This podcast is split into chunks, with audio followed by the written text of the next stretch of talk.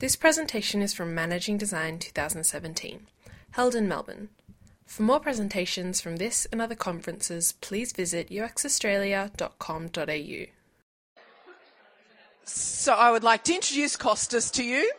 Uh, he is from Fire Monkeys, and he's going to talk about some of his experiences introducing user research into a place that hasn't traditionally uh, had it involved before. So thank you very much. Thank you all. Yeah. Oh, haven't even started. Great. Um, yeah, thanks, thanks everyone. I really appreciate being here today. Um, so a couple of things. I'm not a designer. I'm not a manager. So I hope I'm in the right conference. But you know, I'll give it a shot, I guess. Um, so I'm a researcher. Like I'm, uh, I'm Costas. I'm user experience researcher. I'd much rather prefer the role of or the title of human researcher because user is a bit abstract. Um, and I work in electronic arts. So we have a studio here called Fire Monkeys. And uh, essentially today we'll be talking to you about eight challenges that I faced while I introduced um, user experience research within a very different environment than we um, know it. So I work in a place uh, which is in Docklands. It's uh, called Fire Monkeys and we pretty much build, develop in-house um, mobile games. Um, we build things like Real Racing 3, Need for Speed, if you guys know it, and that doesn't work. Yes, and um, um Sims Free Play. Um, so essentially, we build games for millions of players across the globe that just have fun. And I will approach my talk today from a lens of uh, a guy called Donald Schoen, who probably most of you don't know, but he talked about the importance of being a reflective practitioner and the importance of actually not just doing things, but reflecting, doing, and adjusting. Um, UX has found its role within industry. Um, I'm an optimist. I think, yeah, and I appreciate Mike's talk because it's a great segue to what I'll be talking today. But UX research, which I see as a role of UX, is still trying, trying to find its feet. We're all researchers, we're all inquisitive minds, but during the last five years or so within uh, industry, we started seeing that UX research is slowly trying to um, help. Within games, UX research is a bit different. It's still trying to find its role. And I am what electronic arts people know of, a games user researcher, or GUR. Um, I'm part of a larger network of approximately 25 user researchers, or user experience researchers, or games user researchers that are distributed across the world in different studios. And what we do at the end of the day, our role is, and my role, is to provide actionable human player focused insights that help teams make decisions. And we use a palette of different methods across from qualitative to quantitative and objective subjective. So that's all good. You know, we have the theory. Most of us, you know, are very, very strong in the theoretical background of, of research. We characterize ourselves as researchers, and that's what we live and breathe at the end of the day. So when I joined, what I'll do, to, what I'll do the next 12 minutes or so is just share with you my journey. And I started pretty much seven months ago in uh, Fire Monkeys, which is an amazing studio and has done a lot of huge successes the last four or five years with the live uh, release of a lot of uh, mobile games. So I start, I'm super excited. I'm like, I had my vacations in Greece. I'm like, yep, let's do it. I'm ready. Um, well, there were a lot of challenges and a lot of mountains in front to overcome, and I was aware of it. So the first chapter is the Oh My God chapter. Um, and the Oh My God, Oh My God chapter, and that's how I call it, it was the first three months when I realized that I didn't know a lot of things that I thought probably I knew. And also I realized that there's going to be a lot of challenges in place. And the first challenge was that within Fire Monkeys, there was no exposure at all to formalized UXR. there's a huge difference between doing research within UX or within HCI, if you want to broaden it up, and actually understanding how to do formalized research. And that, that was the first ever challenge that popped up my head. And there was a lot of, I have to be honest, there was a lot of momentum and a lot of support from the leadership, not only from the leadership within Monkeys, but all the way from the CEO of EA in um, Redwood Shores, right? Who is a strong believer of player-focused um, insights. The second one was that I didn't know, and I wasn't aware of EA's dev process. I have almost 10 years of experience. I come from academia. I worked in different settings. And I wasn't really sure how to approach certain, you know, um, ways of interacting with, with people when it comes down to introducing and integrating slowly user research. And that plays a very important role within, especially the very challenging ecosystem of developing mobile games.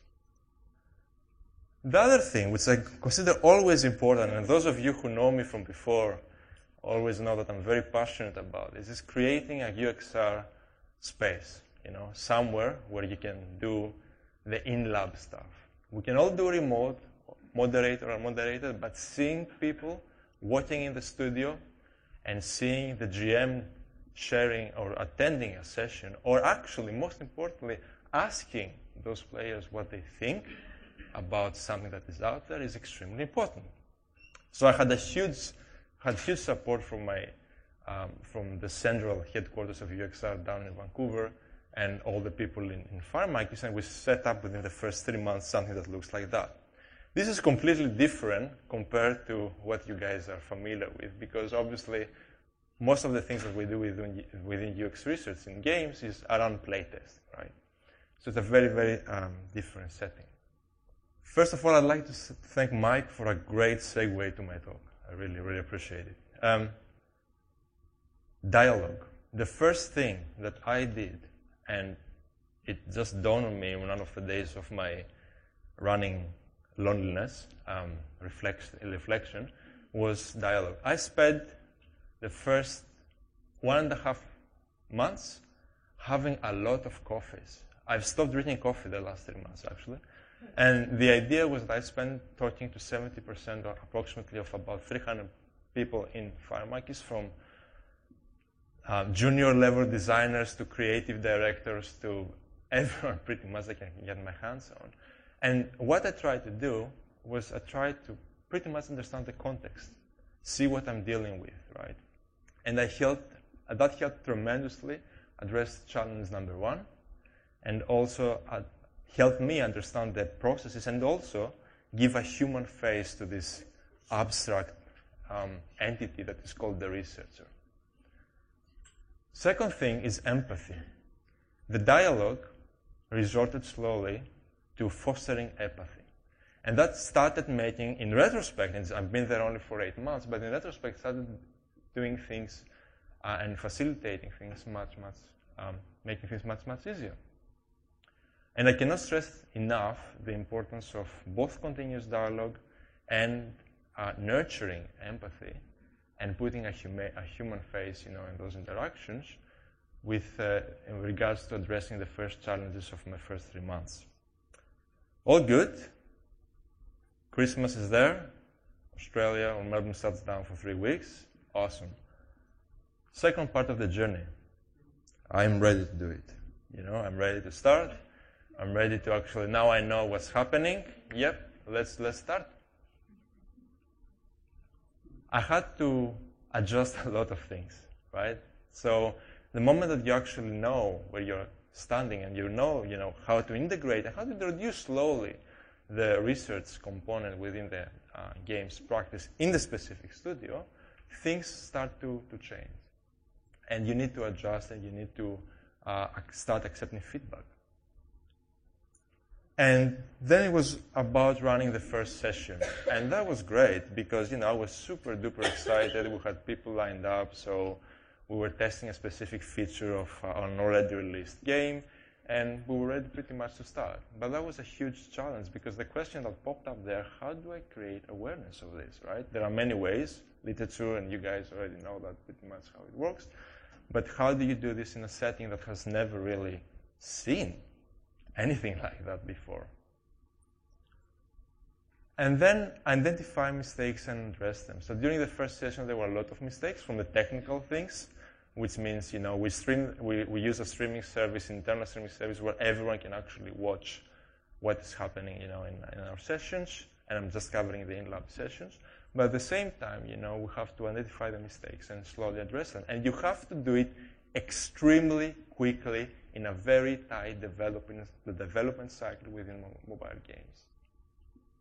So the one thing that I did is that I went and I pretty much, um, without asking anyone, took a space and I made it, you know, what I call the UXR second kind of lab, which is the, which fostered collaboration. So this was the third thing that really helped me alongside dialogue and empathy, fostering the key collaboration, engaging with people and sharing my passion. And that actually does make a lot of difference. So here you see, um, you know, we talked about Real Racing 3 and a specific feature that we're thinking of, of uh, releasing or developing. So the first thing was doing this exploratory kind of work.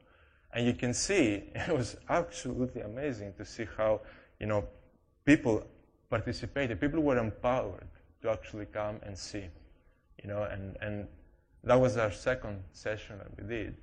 And that's, that's the other thing alongside dialogue, empathy, collaboration, that slowly start to pave the way of raising awareness of this um, uh, research. Now I'm in a phase where I'm I'm always smiling when I go to the office because you know I'm passionate about research and I started seeing slowly how things started to change. But I slowly understand that there are a couple of challenges pop up and most of you having the wealth of knowledge and the years of experience that you have already know. But for me, it's actually quite new, especially since we're talking about mobile games, which are completely different when it comes to development with regard to the normal productivity software. Sustaining team participation. So the most important thing that we start seeing now as a huge challenge actually having and people, you know, coming over and watching the sessions and all of that. And they do it. And we have still, you know, quite a lot of people. But what I'm, and, and people, you know, approach me and we talk about the sessions and all of that. But the most important thing that starts slowly um, gives me night, giving nightmares is how can I put um, practices or approaches in place where I sustain that team participation throughout the sessions. The second one is shifting the mindset. Those of you who know me already talked about shifting the mindset. Um, I am, um, I would really love to meet, if I could, Daniel Kahneman. The guy is amazing. I don't know if you guys know. He talked about paradigm shifting. This is what I envision to do in every job pretty much that I've worked at. And this is started to happen. So here you can see a, bunch of, uh, of amazing um, artists and developers talking about Sims Free Play and how they should start approaching a specific um, feature based on the reasons that they have seen so far. The two things that really helped me a lot, approach that really helped me a lot, alongside all the other four, were mutual respect.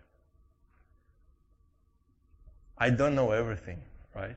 So I have to be humble enough, or I want to be humble enough to understand where other people come from, which is essentially part of the empathy. But mutual respect is something which is extremely important.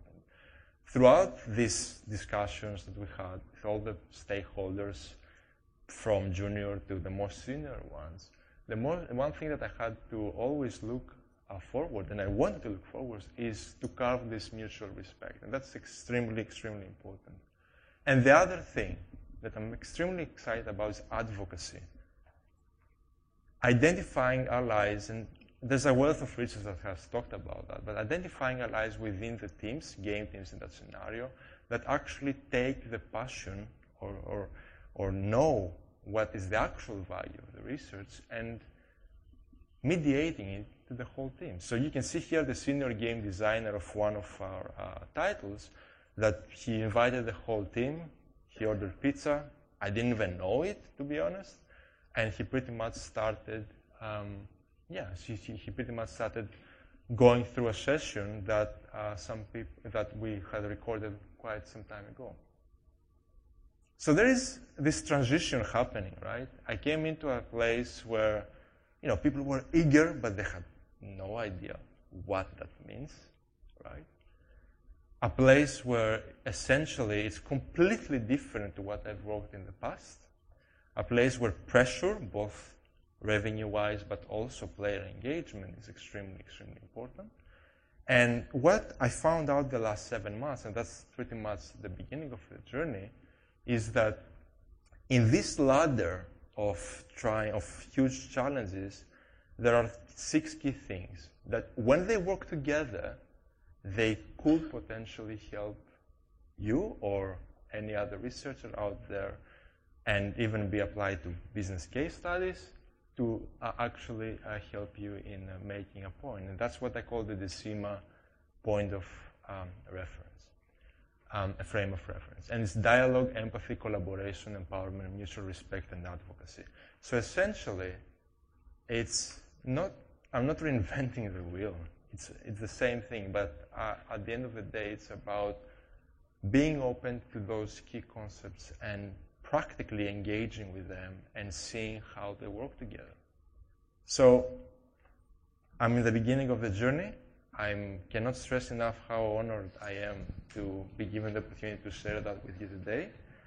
And in all honesty, I'm looking forward to the coming years as I mature as a researcher and as you know we slowly, as Electronic Arts, start putting in place um, these processes for the Asia Pacific market to see where research is taking us. Um, regardless of where it's taking us, I think research should be, in my opinion, a team sport. It's a team sport. There's not only one researcher.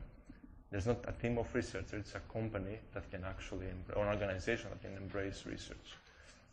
And at this point, thank you very much. And any questions?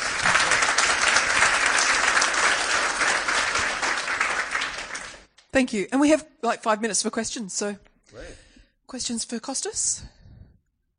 That looks like a really interesting kind of context to work in, too. I'm just curious about so obviously you had the, the high level stakeholder buy in for doing this. How much effort did you have to go into getting the team's buy in? Because it's research is always oh that's extra time effort. I can't just do stuff because you're holding me back. Yeah. So the one thing I didn't talk about is alongside with the coffees, there was a lot of education happening. Um, I'm I'm very very happy to be coming from academia because the one thing, the beautiful thing that academia has taught me so far is how to hopefully uh, educate what people on what I actually love. So um, throughout those coffees, it was not a one-way conversation. It was more about people asking as well, you know, how what is user research and what can help. Can you show me case studies that actually has helped within the mobile games domain and all of that? So it was, it's, it was and it still is, in all honesty, a huge educational component that's extremely, extremely important. And also, they educate me. The game teams educate me because it's a completely different.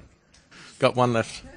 Um, I was particularly interested in that point about collaboration and how you put that effort into getting to know people and what you're just talking about then. Did you find out of that then people started coming to you and things happened without you pushing so much? Oh, totally. So the advocacy one, so the, what the senior game designer did, I, I have to be honest, I had no idea about it. So, you know, and I didn't take the photo. I had, you know, another guy sending me the photo. So it's, it's really tough. I come from, and look, in all honesty, going back, reflecting on Mike's uh, talk, it's, I'm very lucky. I have to be honest. I'm extremely lucky that you know I have this buy-in from the CEO and from the GM. But at the same point, that creates a lot of expectations, and that puts more pressure. And um, seeing those little instances of enthusiasm and, and passion that I'm not aware of, it's actually yeah really rewarding.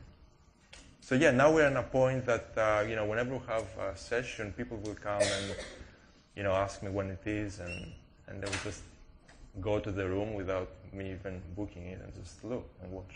Yeah. just a question around um, the participation where you're talking about, and you were saying you're worried about it dropping off.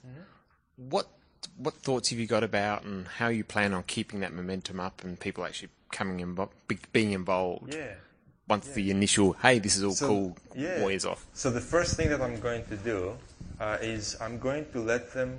Let them. I don't like that. I'm, I'm, I will. em- I will invite them to actually have um, a very, very crucial say in the research design, and them, you know, to actually craft the questions. And by them, I'm not talking about the, you know, the senior game designer or someone who is actually thinking about introducing the feature. I'm talking about the developer. I'm talking about the junior, passionate gamer who is developing this feature, who might be developing this feature, and you know, engaging them essentially uh, from early on, and not you know, make them or, or give them the opportunity to actually feel that they're participating. They're not just they're actively participating. They're not just con- consuming the content. Derek, thank you very much for that. Thanks. We hope you enjoyed this presentation from Managing Design 2017. For more presentations from this and other conferences, please visit uxaustralia.com.au.